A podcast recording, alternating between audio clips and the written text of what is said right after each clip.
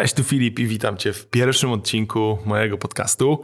Zacznę mocnym pytaniem. Czy masz też takie wrażenie, że wszyscy inni przedsiębiorcy, inwestorzy ogarniają lepiej niż ty?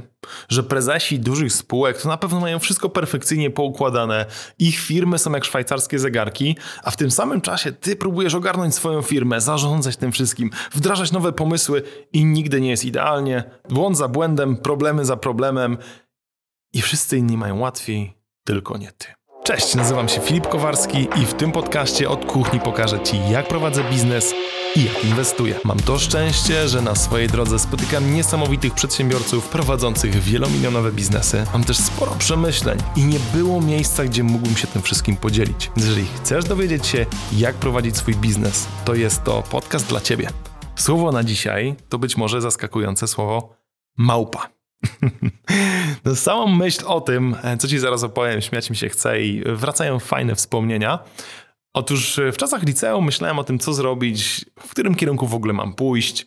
Nie miałem żadnego pojęcia, co chcę robić i pomyślałem sobie tak, siedzę przy komputerze całe dnie, podoba mi się siedzenie przy komputerze, więc prawdopodobnie mogę być informatykiem. Wylądowałem na studiach za granicą, jest to historia na zupełnie osobny odcinek, więc taki odcinek na pewno nadejdzie. Wylądowałem na tych studiach i mieliśmy jedne z zajęć programowanie aplikacji mobilnych. Żeby to urozmaicić, e, wykładowczyni wymyśliła sobie, że jako ważny element tego wykładu, czy w ogóle tych zajęć, stworzymy, każdy z nas stworzy grę. To były czasy, gdzie telefony miały takie małe wyświetlacze kolorowe, a logika gier była wręcz e, podstawowa. To było coś typu kolorowy wąż, nic wybitnego. Programowało się, jak dobrze pamiętam, w języku Java, którego ja wybitnie nie lubiłem, że to był pierwszy rok, to wcale też programować nie potrafiłem.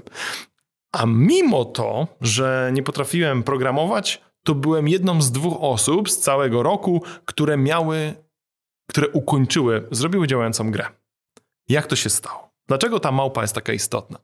Otóż pomysł na tę grę, czy w ogóle gra, którą mieliśmy stworzyć, dostaliśmy do tego grafiki, mieliśmy ułożyć całą logikę i działanie tej gry, to był astronauta, który rozbija się na planecie, ma elementy swojej rakiety, które są rozrzucone po ekranie, ma pozbierać te elementy, ma złożyć rakietę, którą wraca do domu. I nie, to nie jest odcinek dzisiaj e, dla programistów, bo nie będę tutaj się wdrażał jakoś wybitnie. Chodzi bardziej o to, jak wyglądało moje myślenie i jak to myślenie wykorzystałem w biznesie.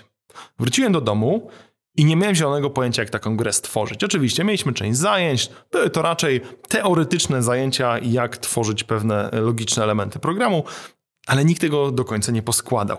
Żeby to przełożyć na jakiś taki prosty przykład, y, bardziej życiowy, wyobraźmy sobie, że mamy zbudować zamek z Lego, mamy wszystkie klocki, wszystko się w sumie zgadza, te klocki są przed nami, ale nie mamy instrukcji. Więc próbujemy jakoś poskładać ten zamek, ale na każdym etapie mamy problem, bo nie wiemy co dalej. Próbujemy od nowa, od nowa, od nowa, bo próbujemy zrobić idealny zamek, a on nam po prostu nie wychodzi. I to byłby taki najprostszy koncept perfekcjonisty, który ma coś zrobić z niczego, ale wszystko chce na każdym etapie zrobić perfekcyjnie, no i po prostu to mu nie wychodzi. I pomyślałem sobie tak. Co zrobiłby, e, nazwijmy tutaj w cudzysłowie, kombinator, czyli osoba, która chce mieć gotowy produkt jak najszybciej, a dopiero później będzie się przejmowała tym, jak to poukładać, żeby też to było piękne od środka. Pomyślałem sobie tak.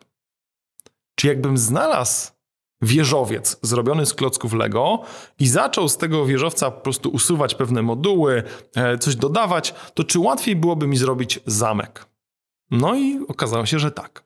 Dokładnie tak samo zrobiłem z tym astronautą. Zacząłem szukać gotowych gier, e, tutoriali, jakichś demówek, oczywiście z otwartym kodem źródłowym, żeby móc zobaczyć, jak te ewentualne moduły są pobudowane.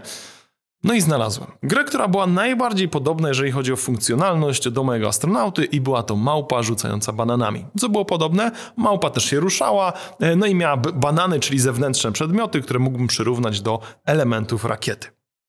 Wziąłem małpę, i zacząłem modelować pewne części tej małpy, tak żeby stworzyć astronautę. I zobacz, że to zupełnie na pierwszy rzut y, ucha czy oka nie ma zupełnie sensu. Wziąłem jakiś program, który był no, trochę podobny, ale nie za dużo, i powstało mi z tego gra, która była zupełnie inna. Przychodzę na zajęcia, i z takimi dość mocnymi kompleksami, że wziąłem jakiś program, zmodelowałem go, wykorzystałem pewne elementy i na pewno wszyscy inni będą mieli lepiej. Nie? Czyli znowu to wracamy do samego początku, gdzie wydawało mi się, że wszyscy inni przedsiębiorcy lepiej w życiu ogarniają, tylko ja mam jakieś problemy, jakieś rozterki.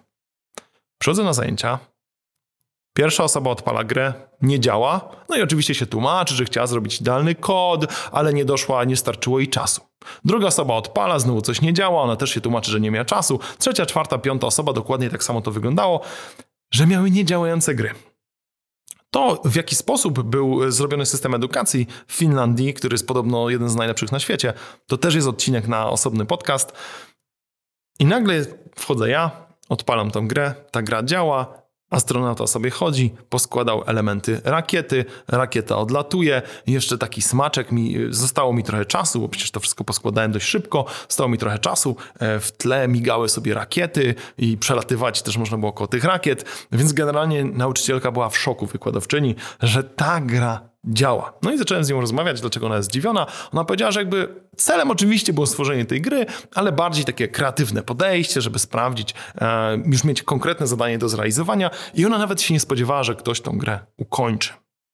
I to mi pokazało jedną rzecz, że większość z nas albo im brakuje pewności siebie, że są w stanie takie coś zrobić, albo ma takie poczucie, że wszystko, co wypuszczają, musi być takie totalnie perfekcyjne.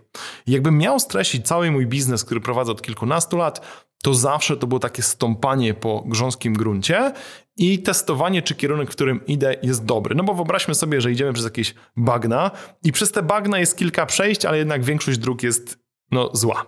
Więc wkładam nogę delikatnie, zamaczam ją i okazuje się, że to jest grząski grunt, więc wycofuję się jeden krok e, wstecz, idę w innym kierunku i znowu badam krok po kroku, e, czy ten kierunek jest dobry. Dokładnie to samo robię z produktami. I tutaj pytanie takie w zasadzie do ciebie, czy masz jakiś produkt albo jakiś pomysł, jakąś wizję, która chodzi za tobą od dłuższego czasu, ale tylko przez to, że chcesz perfekcyjnie to wykonać, to to nie jest skończone. Że wiecznie jest coś, co cię powstrzymuje przed tym, żeby to uruchomić.